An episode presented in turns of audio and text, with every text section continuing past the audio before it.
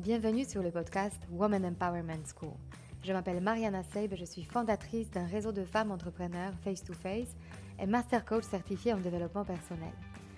Je conçus ce podcast en pensant à toutes celles qui souhaitent accéder à leur puissance intérieure pour créer du changement dans leur vie et entreprendre les projets les plus audacieux. Ensemble, nous allons apprendre à mieux nous connaître, lever nos barrières et accéder à notre intuition féminine pour mener la vie dont nous rêvons profondément. Alors, si tu es une femme qui souhaite développer ton business et créer l'impact dont tu seras fière, ce podcast est fait pour toi. Et si après avoir écouté cet épisode, tu penses à quelqu'un qui pourra en bénéficier, n'hésite pas à le partager et à laisser un avis 5 étoiles pour monter sa visibilité. Alors, prête pour changer ta vie? Allez, on commence Bonjour à vous toutes.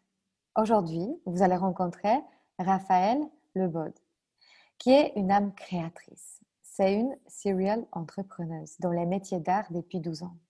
Elle a commencé par cofonder la galerie d'artisanat contemporain Mayaro.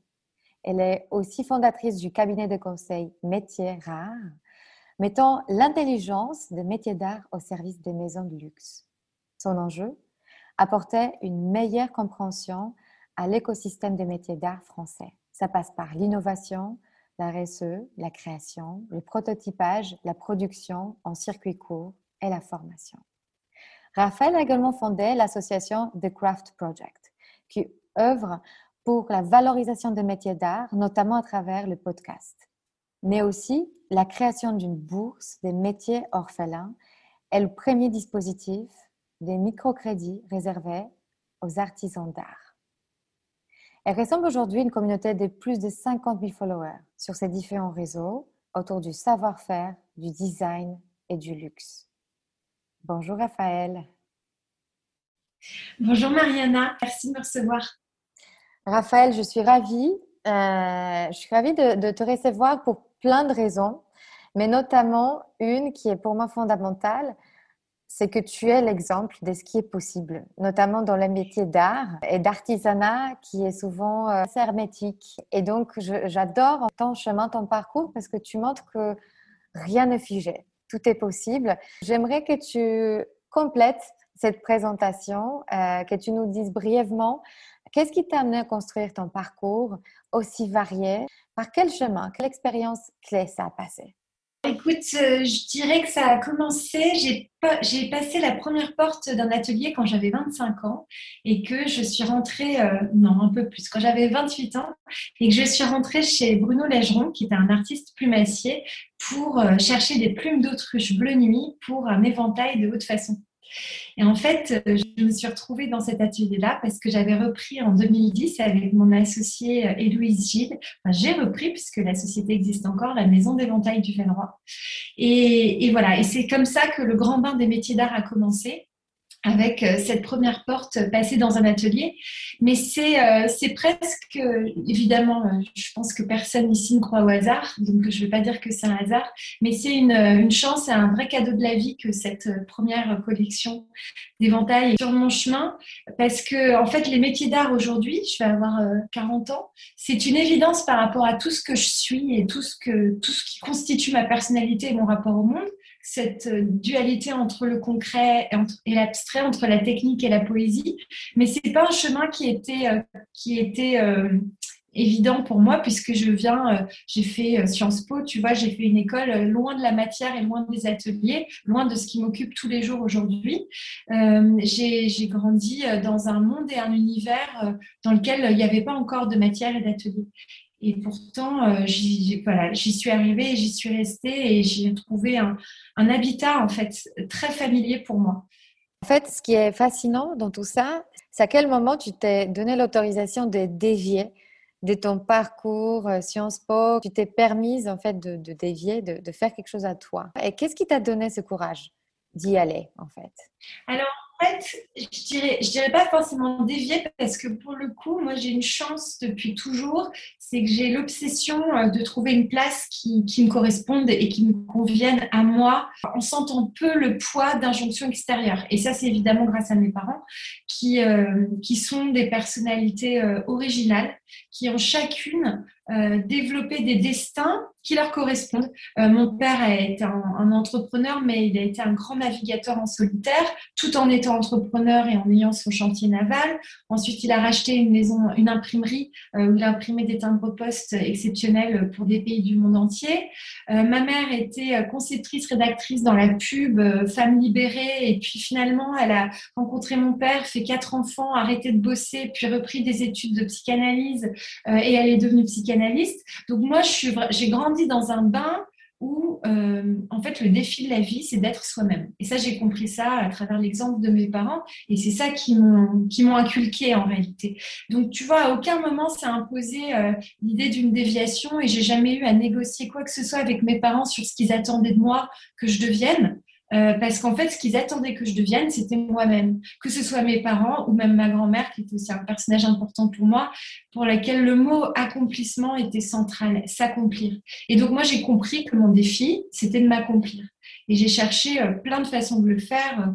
Et, même Sciences Po, c'était à la fin de mon parcours académique, mais ça a commencé euh, dans.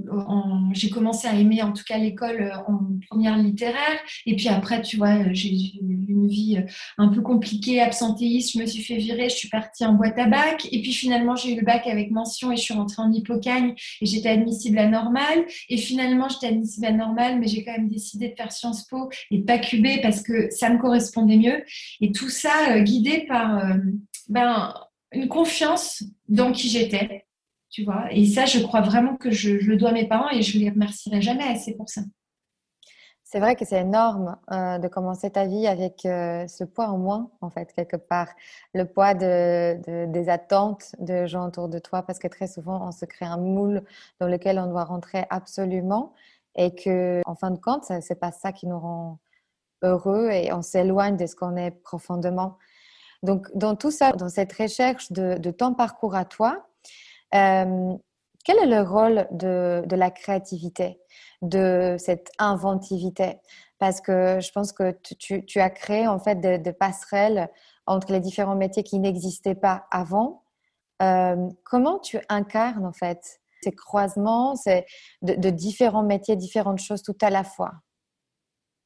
Alors, je dirais que la créativité, pour moi, elle est entrée dans ma vie avec l'écriture. J'écris depuis toujours, depuis que je sais écrire. Euh, j'écrivais des, poèmes, des pièces à 10 ans, j'ai écrit un roman ensuite et je continue à écrire. Et en fait, quand on écrit, je crois, en tout cas quand moi j'écris, il y, a un a, il y a quelque chose de performatif dans l'écriture. Il, y a, cette, euh, cette impression que ce qu'on écrit va advenir.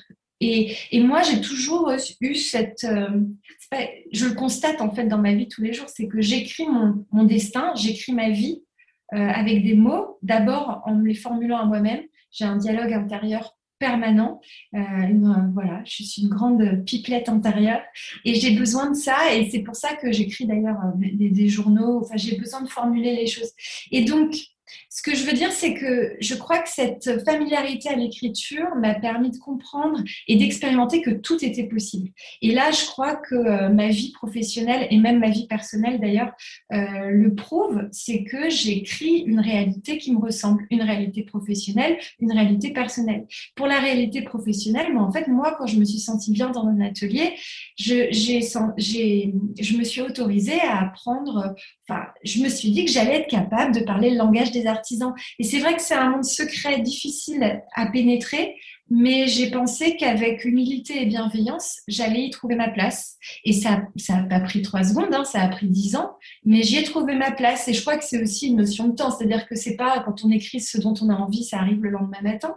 Mais, euh, mais comme je suis très à l'écoute de ce qui est bon pour moi et de ce que je suis, j'essaye de le formuler et de faire en sorte que ma vie aille vers ça. Et donc, bref, pour euh, de façon très concrète pour ma boîte, tu vois, mon cabinet de conseil, mes offres, ce que je propose à mes clients, c'est en effet très, créatif. Hein.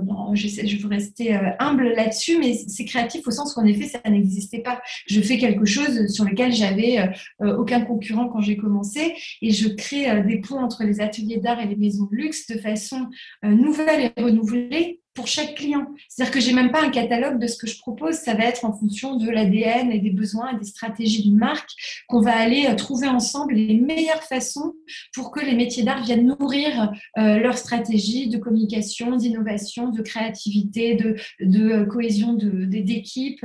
Voilà. Donc, à chaque fois, c'est sur mesure et c'est là où il faut continuer à être créatif. Et donc, cette créativité que j'ai depuis toujours par l'écriture, elle m'est très utile au quotidien. C'est qu'en fait, il suffit de parler, il suffit de nommer les choses, il suffit de les, euh, voilà, de les faire advenir avec beaucoup de, sérieux et de travail. C'est-à-dire que mon expertise dans les métiers d'art, je le dis, elle se construit depuis dix ans, mais ça fait, je visite un nouvel atelier toutes les semaines, euh, je rentre vraiment dans l'histoire et la technique des savoir-faire, j'écoute profondément et très longtemps les artisans, j'en ai même fait un podcast. Euh, c'est une expertise que je construis petit à petit et sur laquelle je m'appuie et dans laquelle j'ai confiance pour pouvoir avoir confiance dans les idées que je vais proposer aux clients et savoir que ça va marcher. Alors, il y a plusieurs choses que j'ai envie d'ouvrir. De, en fait, il y a plusieurs portes qui se sont ouvertes pendant tes réponses.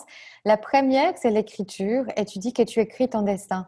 Est-ce que tu peux nous parler un peu plus Parce que j'ai l'impression que tu le fais très intuitivement. Aujourd'hui, il y a plein de techniques de visualisation, de poser son intention, euh, d'avoir cette projection de c'est quoi mon trajectoire et c'est quoi mon but. Euh, donc, en fait, j'ai envie de savoir déjà comment tu sais qu'est-ce qui est bon pour toi Comment tu le ressens? Est-ce que c'est un ressenti corporel? Euh, Comment tu, comprends que c'est ça le chemin euh, par lequel ta vie doit passer? Alors, écoute, moi, je suis euh, extrêmement intuitive. et en fait, voilà, extrêmement intuitive, je pense que je suis même complètement hypersensible et je capte énormément les, les, énergies des gens, des situations, des lieux, depuis toujours. Évidemment que maintenant, je sais te l'expliquer comme là. Jusqu'à maintenant, euh, ça a été très compliqué pour moi. Euh, mon intuition est très en avance par rapport à mon intellect, en fait. Et, et pourtant, j'ai quand même décidé de suivre mon intuition depuis toujours Parfois, ça a été des, changements de vie très spectaculaires et très difficiles à expliquer autour de moi. Donc, je pars du principe et j'ai cette foi-là de suivre mon intuition, mais euh, j'ai pas eu les outils d'analyse euh, qu'on peut avoir aujourd'hui euh, sur, en effet, poser des intentions, s'écouter soi-même je ne sais pas l'expliquer, du coup, je ne sais pas le transmettre ou, tu vois, je ne sais pas si c'est utile de m'entendre raconter ma vie, mais le fait est que moi, en tout cas, c'est mon intuition qui a été un moteur extrêmement puissant et dans lequel j'ai décidé de placer ma foi sans avoir toujours le rationnel derrière. Le rationnel, il arrive aujourd'hui. Maintenant, quand je regarde ma vie, c'est pas une évidence parce que ça part un peu dans tous les sens, mais au fond, c'est juste que ça me ressemble. Ça me ressemble et ça me va très bien et je ferai rien différemment. Mais, euh, mais donc, j'ai aucune technique. C'est vraiment, je crois que ma personnalité est un peu construite comme ça. Et d'autres, autre chose dont je voulais te parler, c'est justement cette confiance. Euh, dont tu parles euh, et cette légitimité en fait. Tu as utilisé plusieurs fois le mot je me suis autorisée. Et euh, c'est un mot qui est fondamental. Très souvent, en fait, la, phrase je me donne le droit de faire quelque chose est presque, enfin, ça guérit presque parce que tellement on se rend pas compte qu'on a le droit parfois, on s'autorise pas spontanément. Toi, tu le fais très naturellement. Est-ce que tu peux nous dire déjà euh, qu'est-ce que ça fait pour toi de savoir que quelque chose est pour toi, de t'autoriser, je m'autorise, c'est pour moi, je sais que je vais y arriver?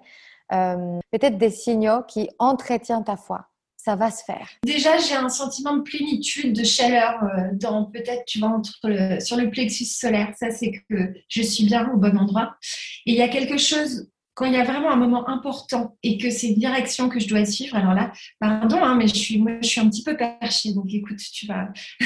moi aussi, très perché. On est entre les perchés. voilà. Euh, ben, j'ai des frissons, j'ai des frissons du côté droit du corps. Et ça, c'est des petits signaux que j'ai appris à, à, capter, qui reviennent de plus en plus. Et maintenant, c'est évident, je sais que voilà, c'est des signaux d'énergie, d'alignement, où je sais que je suis dans la bonne émotion, en face de la bonne personne, que l'idée que je viens de donner est juste et qu'elle résonne. Et ça, ça me fait des frissons, en fait. Et j'en ai, j'en ai souvent. Et ça, c'est que voilà, c'est que je suis juste. Donc, j'écoute ça euh, très attentivement. Et sinon, ouais, c'est un sentiment de plénitude, mais à l'inverse, hein, avant de. Là, maintenant, j'arrive à un moment où j'ai beaucoup construit les choses, donc j'ai souvent ces bons signaux agréables, mais euh, pendant des années, j'ai eu plutôt des signaux désagréables qui sont beaucoup plus difficiles à percevoir parce qu'on se les cache, on ne veut pas les voir, ces signaux-là. C'est très difficile. C'est l'angoisse, c'est le, ventre qui se serre, c'est euh, euh, pour moi, il y, a des, certaines compagnies qui me font pas du bien. Voilà, bon, écoute, moi j'ai eu un, changement de vie un peu spectaculaire parce que, parce que j'ai divorcé. Et là, ça a été vraiment un bon exemple de l'intuition qui précède euh, le rationnel, parce que euh, rationnellement, euh, très sincèrement, et puis, enfin, mon, ex-mari euh, est une personne, toujours aujourd'hui, euh, franchement absolument géniale. Et euh, voilà, indépendamment de, notre couple, enfin, c'est une personne absolument géniale. Et je pense que de l'extérieur, c'est très compliqué de comprendre pourquoi j'ai juste eu l'intuition très profonde que cette vie que j'avais construite ne me convenait pas. Et c'est pas simplement un couple dans ces cas-là qu'on arrête. Et c'est pour ça que là, c'est typiquement, j'y pense sur les signaux qu'on n'a absolument pas envie d'écouter. C'est quand ça implique de d'être séparé de ses enfants si on quitte euh, leur papa. Et là, évidemment, c'est des signaux que moi, j'ai pas voulu écouter pendant longtemps. Et, euh, voilà, et finalement, j'ai suivi mon intuition et le rationnel a, suivi bien après, mais c'était très difficile d'expliquer euh, à mon entourage euh, ce choix que je faisais. Et je pense qu'il y a beaucoup de personnes qui l'ont pas compris d'ailleurs qui ont coupé avec moi à ce moment-là. Et, euh, et, je le comprends parce que c'est très violent en fait d'imposer un changement comme ça, de modifier l'équilibre des choses, l'équilibre amical, amoureux, familial. Euh, je le comprends très bien.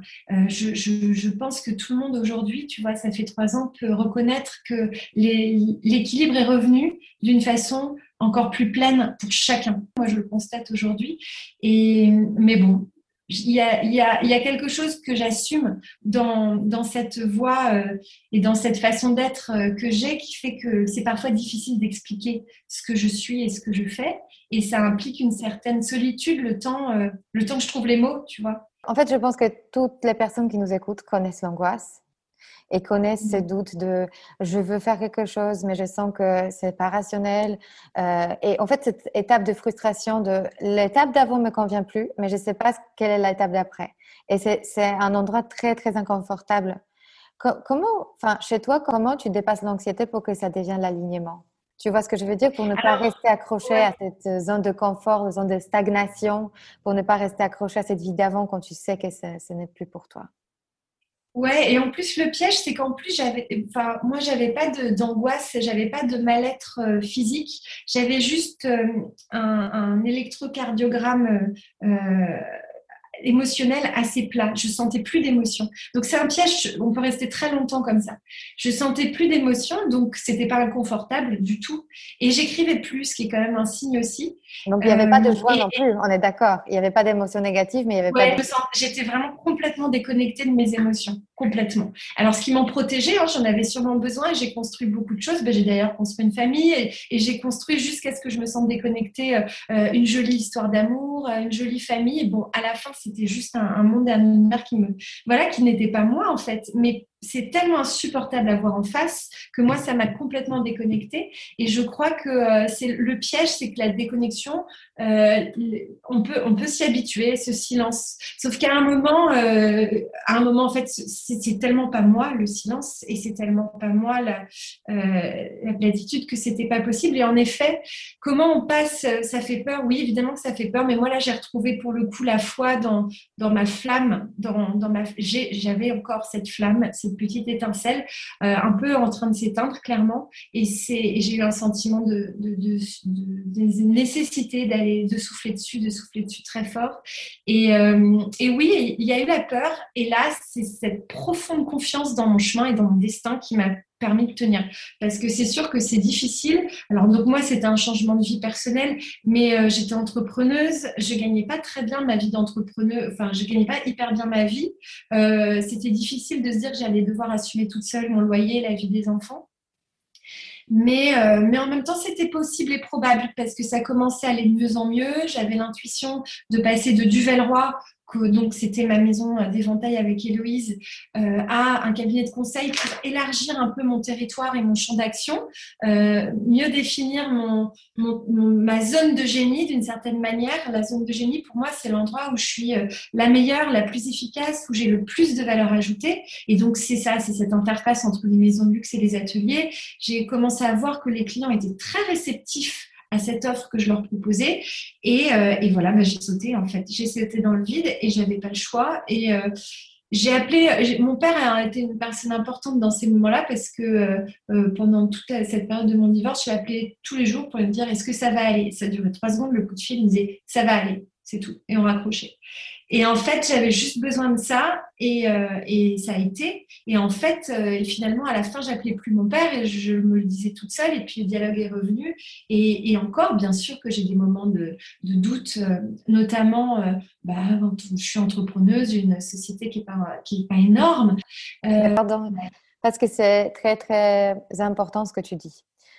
Entre femmes, entre entrepreneurs, est-ce qu'on peut se dire ouvertement Parlons argent, en fait. C'est un sujet qui est, qui est très compliqué, qui est très tabou, surtout entre femmes, qui est un sujet de beaucoup de peur, enfin qui élève beaucoup de peur, et notamment la honte.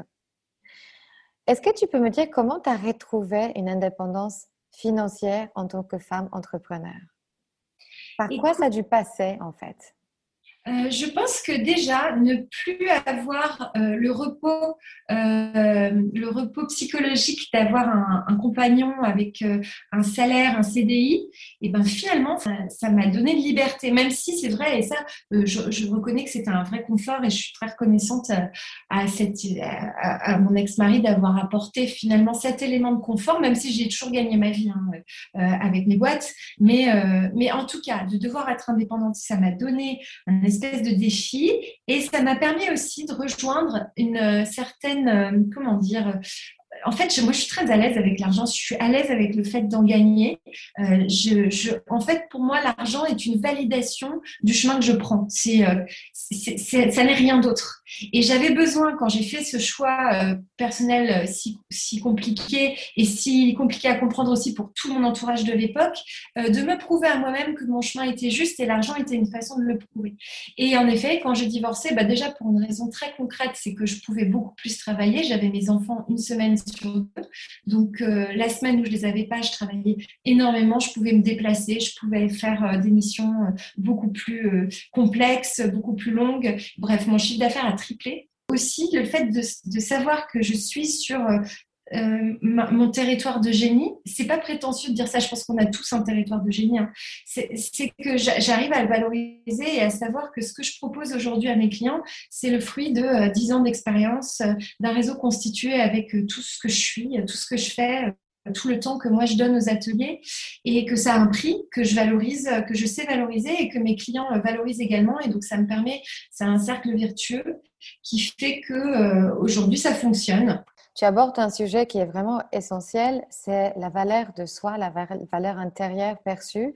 C'est que tout commence par toi, c'est toi qui fixes les prix finalement, c'est toi qui te positionnes face à ton client, qui le, enfin, avec qui tu, tu parles pour avoir cette fluidité et retrouver effectivement cette zone de génie et ressentir cette zone de génie, il faut d'abord qu'on soit convaincu qu'on puisse le trouver.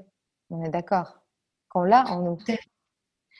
Est-ce que, est que tu te souviens peut-être de à quel moment tes pensées ont changé à propos de toi? À quel moment tu t'es libéré de certaines croyances limitantes que tu avais à ton sujet?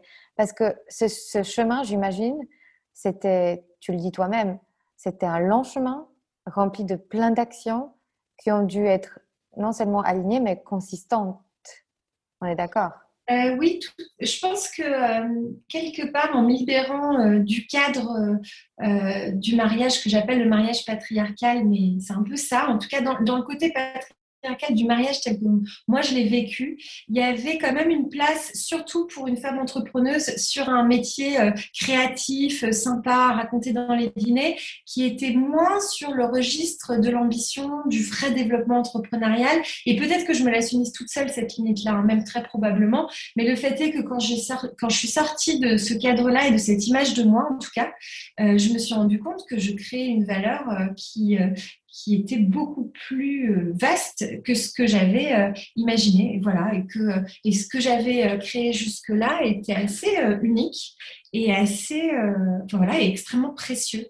Et, et, mes idées ont changé à ce moment-là avec cette liberté et cette autorisation, en effet, on reparle d'autorisation, que je me suis donnée de vraiment réussir, de réussir financièrement. Ben, ben, en fait, l'aspect financier est important euh, dans la réussite parce que c'est une preuve concrète aussi pour les autres euh, que, que, ça fonctionne en fait, que qu'on n'est pas euh, qu'on n'est pas fou, surtout dans des métiers qui sont des métiers extrêmement passionnants où on s'attend pas en plus à ce qu'on gagne super bien sa vie. C'est une autre limitante. On s'est dit si, j'aime ça, gagner encore plus, gagner bien sa vie, c'est comme si c'était demander trop en fait. Alors ouais, c'est pourquoi? Et j'ai envie aussi de compléter ma, question parce que quand tu parles du fait que chacun de nous a sa zone de génie, je suis complètement d'accord avec toi. Pour moi aussi, euh, le chemin vers hum, la découverte et la rencontre avec mes talents était, c'était un long chemin, euh, fastidieux, mais une fois qu'on y arrive, c'est extrêmement euh, énergisant, je trouve. Est-ce que tu peux nous dire si toi, tu as une recette à toi ou un conseil pour quelqu'un qui rêve de retrouver son talent? Écoute, euh, moi, les métiers d'art m'inspirent beaucoup dans ma relation au travail et c'est vrai que ça fait partie d'ailleurs des, vraies sources d'inspiration qui font que moi, je deviens une meilleure personne, c'est de travailler au quotidien avec des artisans d'art. Et euh, un artisan d'art, en général, ça, ça, a choisi son, sa matière et du coup son destin professionnel très tôt, euh, vers 15 ans, tu vois, après la troisième, et son territoire de génie. Euh, et je pense qu'on peut tous, dans nos métiers, se demander quelle est notre matière, quelle est la matière avec laquelle on aime passer du temps, quelle matière on aime manipuler? Tu vois, manipuler au meilleur sens du terme, bien sûr, prendre dans ses mains, travailler, changer. tu vois, toi, peut-être que ça peut être l'humain, ça peut être la matière humaine. Quelqu'un d'autre, ça peut être les chiffres est merveilleux. Pourquoi pas euh, Moi, c'est beaucoup les mots. Euh, on a chacun une matière comme ça sur laquelle on, avec laquelle on est familière, avec laquelle on pourrait passer des heures. Je pense que c'est peut-être la première chose euh, à se demander. Quelle est, la, est ma matière il y a aussi un rapport à, l'espace de travail que je vois dans les ateliers d'art, qui est l'espace de travail établi et sacré la façon dont on dispose ses outils, la façon dont on crée ses propres outils, dont on les garde, dont on les forge, dont on les transmet à ceux qui vont nous succéder. On peut aussi, nous, dans nos métiers qui ne sont pas des métiers artisanaux, euh, chercher euh, le rapport euh, à notre corps dans notre travail. Où est-ce que le corps se sent bien? Comment on en prend soin? Parce que c'est notre outil, c'est évidemment l'outil principal d'un artisan, mais c'est l'outil, c'est notre outil à tous. Et je trouve que le reconnecter avec son corps pour pouvoir sentir où est-ce qu'il est bien, à quel moment de notre journée notre corps se sent bien Est-ce que c'est dans une réunion où on est en train de euh, piloter une conversation à 10 personnes et faire une presse et, susciter l'adhésion et sentir ce sentiment de plénitude? Ok, bah c'est là que je suis bien, c'est ça qu'il faut que je développe. Est-ce que c'est au contraire justement dans la solitude d'un écran quand on est en train d'écrire une stratégie Voilà, aller, sentir dans le corps les moments où on respire mieux, quoi, où on est bien, où on sent, on se sent juste. J'entends aussi le mot plaisir. On a un peu du mal à l'intégrer dans le monde du travail parce qu'on a l'impression que si c'est par plaisir, c'est pas un vrai travail. Euh, tu vois, on a beaucoup de, moi, ce que je détecte quand je coach les femmes, énormément de croyances autour de ça doit être sérieux. Tu sais, euh, mmh. on, gagne de l'argent avec les, les, sourcils français et ça doit être quelque chose de dur, de fastidieux. Et, et justement, j'adore parce que tout ce que tu dis, ça déconstruit cette image. Euh, moi, j'ai la chance de te voir, euh, contrairement à toutes celles qui nous écoutent, euh, parce que, enfin, voilà, c'est l'outil, notre, notre moyen de communiquer, c'est le podcast. Mais je vois le plaisir dans tes yeux, je vois la joie, et je trouve que, que c'est ça quand même une sorte de guide dans la recherche de ce qu'on aimerait faire, c'est quand même le plaisir. Est-ce que tu es d'accord avec ça? Ah Oui, complètement. C'est-à-dire que c'est quand même pour moi, l'entrepreneuriat, bon, c'est vrai que moi, je sais pas pourquoi, mais j'ai beaucoup de projets, je, fais beaucoup. Je fais peut-être plus que ce que je. En tout cas, c'est comme ça. Je fais énormément, donc il y a un effort physique pour moi, mais, euh, mais je le fais parce que j'ai un, profond plaisir dans tout ce que je fais. Mais, mais c'est vrai que moi, je suis dans un, je suis dans un domaine qui me procure tellement de joie parce que je rencontre des artisans qui m'inspirent profondément, des matières que je, suis au contact tous les jours de la poésie, de la technique, de la beauté. C'est des choses qui me nourrissent énormément. Donc oui, le plaisir est central, mais c'est important. Hein, C'est-à-dire que moi, c'est un guide euh, extrêmement exigeant. C'est que euh, j'ai une offre assez euh, très large, parfois peut-être trop large. J'ai l'impression que mes clients, ils sont parfois un peu perdus, comme si j'étais un orchestre qui jouait tous les instruments. Et je vais leur dire, oui, je fais très bien de la harpe, également du saxophone et du piano. Et le triangle, ah, j'adore le triangle, c'est ma spécialité. Sauf que moi, je suis dans un tout petit domaine qui est le domaine des métiers d'art, sur lequel je m'exprime de plein de façons. Et, euh, et, pour aussi trouver mes clients et pour trouver mon business model et l'installer, et puis pour trouver mon propre plaisir, c'est ça la vérité, j'ai vachement élargi ma palette d'offres. Donc, tu vois, aujourd'hui, j'ai trois offres. Je fais un bureau d'études, c'est une offre très technique. On crée des objets avec plein d'ateliers, on fait des, des plans en 3D, Ensuite, on fait des prototypes, on fait des productions. Donc là, il faut imaginer quelque chose de très concret. Quelque chose, un deuxième angle autour de la formation, où là, j'adore et j'aime de plus en plus. Là, je suis speaker sur les métiers d'art, je vais faire des talks sur l'innovation dans l'artisanat, où euh, on va, je vais demander à des artisans de venir former d'autres artisans sur des techniques très spécifiques. On est devenu organisme de formation et la transmission est centrale. Et troisième angle, c'est production de contenu. Et là, c'est raconter les métiers d'art. Et par exemple, je fais des podcasts pour la Maison Chaumet. Un des clients que j'ai le droit de citer, donc, euh, donc je peux en profiter. Et donc, cette, cette offre, elle est très large, mais en fait, avoir une offre aussi large, ça me permet de trouver mon plaisir, de renouveler mon plaisir, de euh, changer euh, mes niveaux de, de, fonctionnement, tu vois, du plus terre à terre que j'aime au plus abstrait que j'aime aussi profondément. Et en fait, c'est ma, ma joie et c'est ma liberté d'entrepreneuse. Et je trouve que c'est ça que ça sert d'être entrepreneuse, c'est d'aller chercher tes notes à toi. Et moi, ma gamme, elle est super large. Je, voilà, j'ai besoin d'avoir une super large tessiture mais j'ai pas toujours envie de chanter la même chanson. Au bout d'une mission de six mois de prod pure, à coordonner 12 ateliers avec évidemment tous les petits aléas de la production, je suis vraiment contente de rentrer dans une mission de, stratégie pour penser euh, la pérennisation des savoir-faire dans une grande maison euh, qui a besoin de, de recruter des nouveaux artisans. Donc oui, le plaisir, c'est mon guide à tous les niveaux, mais même pour construire mon offre tu vois. Je crée une offre sur laquelle je sais que je vais pouvoir vibrer. Et moi, de toute façon, si je vibre pas, je suis pas bonne. Et ça se sent, j'arrive pas à vendre, mes, mes devis passent pas. Enfin, tu vois, il n'y a pas de. Voilà, c'est mécanique. Un des sujets que je voulais explorer avec toi, c'est tout ce qui touche le sujet de la peur. Parce que moi, je constate que la vie, c'est 50-50. 50%, des émotions sont des émotions positives et 50% des émotions négatives. Et en réalité, les personnes comme toi, qui jonglent entre plein de projets, qui, qui, qui innovent, qui, confrontent, en fait, qui sont confrontées au risque tout le temps de ça, peut-être ça marche pas. On est d'accord que ça crée une, une, crispation, une sensation désagréable de voilà, peut-être ça va pas être assez, peut-être.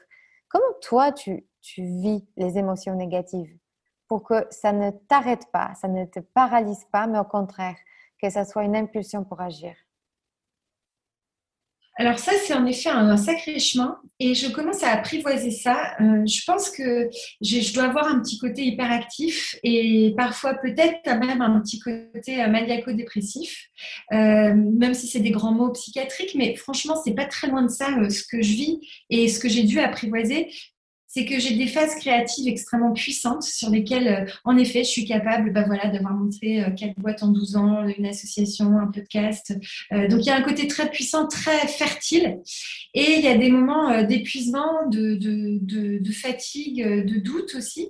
Et en fait, j'ai compris que ce cycle-là, ils étaient infinis et revenaient toujours. Donc, j'essaye maintenant, dans les moments que j'appelle les moments down, puisque voilà, c'est comme ça, euh, de pas faire de rendez-vous trop importants de pas envoyer de devis euh, euh, stratégique pour moi, mais au contraire de me recroqueviller parce qu'en fait j'en ai besoin et de penser profondément. Justement, ça me permet de refaire, de prendre un peu la mesure, la température. Ok, t'es comment euh, Est-ce que pourquoi ce moment de down il est un peu plus long que les autres, pourquoi il est plus profond, euh, est-ce que c'est juste comme là, t'inquiète pas, ça va passer? En tout cas, c'est inévitable. Ce que je veux dire, c'est que j'ai absolument aucune recette pour être tout le temps dans un sentiment de maîtrise parfait, c'est pas vrai. Euh, mais j'essaye, et c'était une phrase de ma grand-mère que, j'adore, de pas oublier quand, quand je suis dans le noir ce qu'un jour j'ai vu dans la lumière. Et moi, j'ai des moments de, lumière absolue, euh, hyper riche, hyper inspirant. Euh, voilà, j'ai des très beaux moments de lumière et j'en suis tellement reconnaissante. Mais j'ai aussi des moments d'ombre et je crois que ça l'un ne va pas sans l'autre. Et j'apprends à les apprivoiser, ils me font moins peur. J'apprends à, pas, à moins les faire peser aussi sur mon entourage. Pour ça, j'ai besoin de beaucoup de solitude. Et peut-être qu'un de mes secrets, moi, pour, pour l'équilibre que j'ai trouvé aujourd'hui, il vient dans la solitude que j'ai gagnée euh, grâce à la vie que j'ai choisie. C'est-à-dire que euh, bah déjà j'ai divorcé, donc j'ai mes enfants une semaine sur deux, euh, j'ai un compagnon mais on vit pas ensemble. donc en fait j'ai ma grotte dans laquelle j'ai absolument besoin de, de, me ressourcer. La chose qui continue à me faire peur aujourd'hui c'est l'aspect financier, alors que je pense que ma peur dépasse la raison. Tu vois, si je regarde mon compte en banque, j'ai pas de quoi avoir peur, mais n'empêche que j'ai quand même encore peur de ça. Mais il y a aussi quelque chose, et je trouve que c'est hyper juste ce que tu viens de dire, que j'ai envie de, rendre visible, c'est la sensation, l'émotion de la fierté. Je trouve qu'on a appris, on nous a appris de ressortir la fierté une fois qu'on a accompli quelque chose. Mais moi, j'ai l'impression que la fierté, c'est aussi une émotion qui nous porte vers les grandes choses. Que c'est en mmh. ressentant la fierté qu'on accomplit des grandes choses. Donc, c'est parfois dans l'ordre inverse, tu sais, de, de ressentir la fierté, même avant euh, que tout ça arrive vers nous.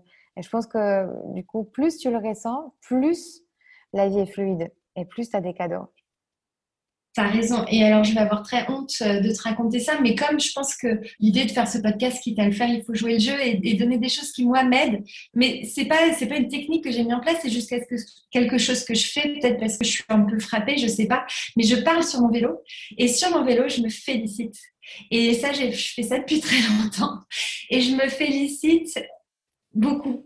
Et, je, m'adresse des, compliments et des félicitations, alors beaucoup sur le travail, mais, euh, mais même, tu vois, sur des mauvaises passes que j'ai pu passer, sur, euh, mais sur le travail, sur une façon, quand j'ai bien réussi euh, une mission pour un client, quand j'ai une bonne idée, voilà, je me félicite et je suis très douce avec moi-même parce que je suis ma, en fait, je suis ma, je suis ma plus proche amie, ma plus proche collaboratrice. Et, euh, et, et, ça, et ça me fait du bien, en fait. Et la fierté, en effet, moi, je la nourris beaucoup par les mots. C'est ce qu'on revient au fait que, pour moi, nommer les choses, c'est les faire exister. Et nommer ces sentiments de confort euh, en moi, euh, voilà. Mais je voilà, j'ai un petit nom que, que je me donne et, je me félicite et, je et, ça me, et ça me met en joie. Et sinon, j'ai une technique, et là, je balance ma petite sœur, qui, elle, elle a une technique, c'est qu'elle se met devant son miroir et elle fait comme si elle avait gagné le marathon. Elle dit ouais, j'ai gagné, tu vois, comme si elle était arrivée, qu'elle avait gagné un truc hyper important. Et elle, ça, ça, lui, ça la rebooste pour trois semaines. Mais euh, voilà, faut, faut pas se faire choper par son mec ou par. c'est hyper, euh, c'est hyper intéressant parce que, enfin, c'est pas naturel de s'auto-féliciter en se disant voilà. Euh, comment j'ai pu ne pas penser à ça, comment, enfin, j'aurais pu faire ci, j'aurais pu faire ça, tu sais, c'est assez naturel. Donc, on amplifie l'état négatif, sauf que en réalité, on devrait naturellement amplifier aussi les réussites, les plus petites soient-ils, en fait. Hyper intéressant ce que tu dis. J'aimerais aussi, je ne peux pas résister à cette question parce que quand on t'écoute, on a l'impression que la vie d'entrepreneur, elle est, elle est douce. Tu as quelque chose de, très euh, généreux, posé, euh, très dans la collaboration. Euh, on ressent pas cette euh, agressivité en fait d'entrepreneur comme on peut avoir en, en, image un peu caricaturale. Est-ce que tu peux me parler un peu de l'énergie féminine et de l'entrepreneuriat au féminin? Comme toi tu le comprends ou incarnes? C'est intéressant, c'est des sujets qui m'intéressent beaucoup. Moi, je, me pose plein de questions là-dessus. Je, pense que j'ai beaucoup de féminin en moi, euh, en effet, c'est vrai, mais j'ai aussi beaucoup de masculin. Je suis très yang, tu vois. Et je l'assume aussi de plus en plus. Mais l'énergie féminine, moi, ce que j'aime dans l'énergie féminine, c'est la sororité. C'est euh, cette. Euh, je suis entourée de femmes euh, j'ai créé un club de femmes avec euh, trois euh, amis qui s'appelle le Girls Gang, The Hardworking Creative Women. c'est hyper important pour moi et je suis dans une énergie, et ça je pense que c'est ce qu'on pourrait attacher à du féminin, de, de, de, pure bienveillance et de collaboration avec mes sœurs. Et, et, et, je veux pas être dans une énergie de conquête guerrière. Je prends la place de personne. Moi, je construis une place qui me ressemble à moi et qui me convient. Et, et, et ma route, elle est tellement faite de qui je suis que je pense vraiment euh, jamais vouloir prendre la place de personne. Et, j'essaye euh, voilà, donc de collaborer beaucoup, ça c'est riche et de me tenir loin des énergies négatives parce qu'en fait, comme je te disais un peu au début, moi je suis vraiment hypersensible et que ça me ça me ça m'atteint beaucoup trop. Que dire sur cette douceur? Oui, c'est que je l'entretiens et que je me je la protège surtout et que c'est vrai que euh, je suis je suis quelqu'un de, de, calme et de et de posé et de doux et j'ai besoin d'être dans un environnement qui me ressemble. Parfois, euh, j'ai des clients qui sont pas comme moi évidemment. Euh, qui voilà et dans ces cas-là écoute euh, j'essaye de faire avec il m'est arrivé euh, de m'éloigner de certains sujets même très bien rémunérés parce que l'énergie en face était était pas bonne et que l'argent est jamais pour moi une raison pour aller me frotter à une énergie qui me fait pas du bien parce que je pense que profondément ça fait pas du bien à, la marque à mes tirards parce que voilà l'énergie mon énergie c'est l'énergie de la marque et, de, la boîte. Super enrichissant et j'aimerais bien pour toutes celles qui ne font pas de distinction entre l'énergie féminine ou l'énergie masculine est-ce que tu peux décrire maintenant euh, qu'est-ce que tu qu'est-ce qui est nécessaire pour que ton business fonctionne bien euh, en termes d'énergie masculine c'est quoi pour toi les, ingrédients dont tu as besoin? Alors, est-ce que c'est masculin? Mais je suis un. C'est pas une jolie image, mais je suis une bête de somme. C'est-à-dire que je suis une bête de travail. Euh, voilà, je me réveille à 5 heures du matin et je travaille. Euh, la semaine où j'ai pas les enfants, ou encore plus la semaine où j'ai les enfants pour pouvoir avoir bossé deux heures avant de les emmener à l'école, ou tu vois aussi si je fais du temps avec elles le mercredi. Donc il y a un côté bête de somme que moi en fait je, l'associe à l'énergie masculine parce que mon père est comme ça et que je l'ai toujours vu être un entrepreneur comme ça. Et pour moi c'est vrai que dans le côté entrepreneuriat il y a cet aspect euh, euh, ouais, c'est ça, de, beaucoup travailler. Après, moi, mon travail, je l'aime tellement que c'est pas un bon mot par rapport à la plupart des gens. Euh, la défini, enfin, pour moi, le travail est, voilà, c'est une source de vibration et d'un énorme plaisir. Donc, en vrai, quand je me lève à 5 heures du mat, j'adore. Euh, le rapport à l'argent, je trouve que mon rapport au pognon est yang et, mec. mon rapport à la liberté, la liberté. Tu peux l'appeler, c'est quoi le rapport yang à l'argent pour toi? Eh ben, ben c'est euh, bah, déjà d'assumer d'en de, gagner. Et euh, voilà, ça, c'est un, rapport à, l'argent. Et puis le truc, c'est que euh, le côté masculin, c'est le rapport donc à la liberté d'être qui on est, comme on est. ça pourrait être jugé égoïste, peut-être. Mais en fait, moi, je sais que je suis pas égoïste mais euh, je suis juste profondément maintenant alignée avec qui je suis. Et du coup il y a des choses que j'accepte des choses que j'accepte pas. Je le dis extrêmement clairement. Euh, et ça pour le coup je pense que trop de femmes comme moi avant euh, disent trop oui. Moi maintenant je dis non. Et j'ai aucun complexe à dire non. Voilà, je suis très empathique quand il faut l'être, mais je le suis pas quand je sais mettre des barrières quand il faut pas l'être. Je me fais pas dépasser par l'émotion de l'autre. Mais ça, c'est pour le coup, je crois que c'est un peu la maturité. Et puis moi, j'ai fait un boulot sur moi hein, depuis, euh, depuis toujours pour dépasser euh, euh, ces choses-là. Mais, mais je dirais que c'est des côtés. Parfois, j'ai l'impression que je suis un peu égoïste comme un mec. Et, mais ça me va bien. Je l'assume. Je crois que je préfère ça. Mmh, Une dernière question, parce que sinon, on pourra continuer à l'infini. Est-ce que tu peux Qu'est-ce que tu dirais aux femmes qui nous écoutent, qui se disent euh, par quoi ça passe? Comment devenir cette femme entrepreneur qui s'autorise à vivre de son métier passion? Parce que tu es l'exemple de ce que c'est possible d'aimer son travail et donc de bien gagner sa vie. Qu'est-ce que tu leur dirais pour oser incarner cette vie? Je crois qu'il faut qu'elles fassent confiance à leur route et qu'elles euh, fassent profondément confiance. C'est très difficile à dire parce que c'est pas une leçon à, donner, mais en tout cas, c'est ce qui fonctionne pour moi aujourd'hui. C'est vraiment profondément cette confiance. Comment on acquiert cette confiance-là? Je crois que c'est ce qu'on s'est dit, c'est quand on sent euh, là où on est vraiment profondément soi-même. À cet endroit-là, ça peut que porter des fruits. Ça peut pas être autrement, en fait. Et il faut avoir foi en ça. Parce que moi, je le constate dans, dans ma vie, mais je le constate dans la vie de, beaucoup de, de, femmes qui m'entourent. Euh, ça porte ses fruits à cet endroit-là.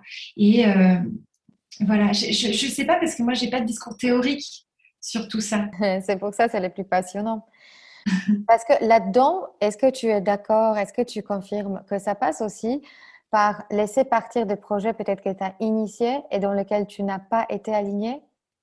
Ah oui, on est d'accord. Et en fait, il, ne faut plus avoir honte d'arrêter les choses qui nous conviennent plus Ah mais complètement. Et même au sein de sa boîte, hein. vraiment. Hein des offres qu'il faut, faut arrêter quand elles sont poussives, quand on en a marre, qu'on n'a pas envie de les faire, quand c'est compliqué, que même juste en écrivant le devis, on, s'emmerde d'avance, certainement il ne faut pas le faire. Et, euh, oui, évidemment, moi j'ai, été entourée, je vois encore beaucoup trop de personnes qui sont et qui s'ennuient profondément en fait dans leur vie professionnelle et parfois même euh, dans leur vie personnelle. Et c'est des femmes que moi, je, moi en fait, la plupart des femmes, je les connais en one-to-one. J'aime les relations hyper intimes, individuelles, et je vois moi les trésors dont elles regorgent. C'est jamais vide, c'est pas possible. Et c'est tellement un gâchis. Euh, de, euh, en plus, souvent, moi, autour de moi, j'ai été entourée de femmes extrêmement bien formées, cultivées. Elles ont des milliards d'outils entre les mains il leur manque juste cette foi en elles. Et quel, quel, quel dommage. Et moi, je le vois, ça, je le vois, les, les trésors de, je sais pas, parfois de créativité, d'humour, de, euh, de bienveillance, de compassion euh, qu'elles peuvent avoir, euh, de, de, rassemblement, de leader. Et puis après, quand, quand, quand je, bah, quand elles me racontent leur vie au boulot et qu'elles se font complètement dominées par des personnes, qu'elles sont en état de burn-out total, j'arrive pas, moi, à comprendre la différence entre la personne que je ressens et la vie qu'elles ont c'est compliqué pour moi. Et c'est compliqué de donner des conseils et je m'en garde bien hein, parce, que, parce que ça va loin et puis ça pour, parfois euh, ça pourrait aller. Euh, euh, je voudrais certainement pas être dans le jugement. Donc bon, je pense qu'il faut qu'elle fasse du travail bah, avec des personnes comme toi parce que là moi c'est pas c'est pas mon expertise. Moi je peux juste sentir un hiatus. Et, et, et, parfois un gâchis, et c'est tellement dommage. Et, ce qui est génial, c'est qu'il n'est jamais trop tard. Et c'est surtout ça qu'il faut qu'on se dise. C'est exactement ça. Et donc, effectivement, tu as raison, à n'importe quel moment, on peut se dire, je commence aujourd'hui le plus grand projet de ma vie qui est moi, le travail. Oui, et je pense que c'est aussi, tu vois, regarder son, son décor. Là, je ne sais pas, mais, mais voilà, moi, je vais avoir 40 ans. Ça fait longtemps que je dis ça depuis j'ai 35 ans, j'arrête pas de me dire que j'aurai 40 ans, j'avais cette espèce de truc dans la tête. Mais en tout cas, je pense qu'à ces âges, on peut regarder nos décors, les gens qu'on fréquente, les, vacances qu'on passe, euh, les livres qu'on lit, euh, la façon dont on passe du temps avec soi. Et tout ça, c'est qui on est. C'est-à-dire qu'on va pas se dire, oui, quand je serai grande, c'est maintenant en fait, on est grande là. Donc notre décor, c'est qui on est. Si ce décor, il ne ressemble pas, il faut faire quelque chose, il faut faire quelque chose maintenant, parce qu'il n'y a aucune autre raison d'être sur Terre que de correspondre à l'environnement dans lequel on vit. Et parce qu'en en fait, on va mourir. On va mourir et ce sera terminé. Donc, euh, en fait, on va vivre et on va vivre immédiatement. Et le changement, il peut être rapide. Il est, il est douloureux, bien sûr, mais, mais il est riche et il n'y a rien de plus profondément agréable que d'être qui on est. Moi, en tout cas, j'avais moins d'amis, euh, moins de pognon, euh, moins de, moins de certitude, mais je m'en fous, j'étais juste là où je devais être. Et puis après, de cet endroit-là, il est tellement solide qu'on peut tout construire. Et c'est moi, la reconstruction, elle s'est faite très vite. Donc, c'est maintenant. Et il faut avoir confiance dans ça. Mmh. Waouh, merci Raphaël. C'est génial parce que, parce que, j'adorais. J'adorais ce moment passé avec toi. Merci pour ta générosité, mais aussi pour ton côté humble. Euh, tu, tu, ne donnes leçon à personne et à la fois tu es juste une inspiration pure. Merci. Mon bébé qui vient de se réveiller. Bon, ben Raphaël, merci encore une fois et, euh, et j'espère pouvoir te, te, rencontrer, te voir dans la vraie vie. Mais oui. Pour ton temps, pour ta disponibilité merci pour toutes celles qui vont nous écouter je suis sûre que, voilà, vous passez un super moment et j'espère que chacune de vous pourra prendre quelque chose pour elle de cette richesse que Raphaël nous a offerte si généreusement. Merci Mariana, à très bientôt.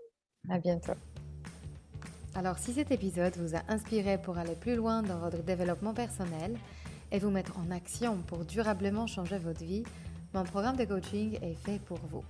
En petit groupe ou en individuel, je vous guide dans tout le processus de changement et dans la mise en place d'une technique efficace pour arriver à vos objectifs sereinement. Pour avoir plus de détails concernant le programme, contactez-moi par mail sur womanempowermentschool.com ou via notre Instagram Woman Empowerment School. À très bientôt.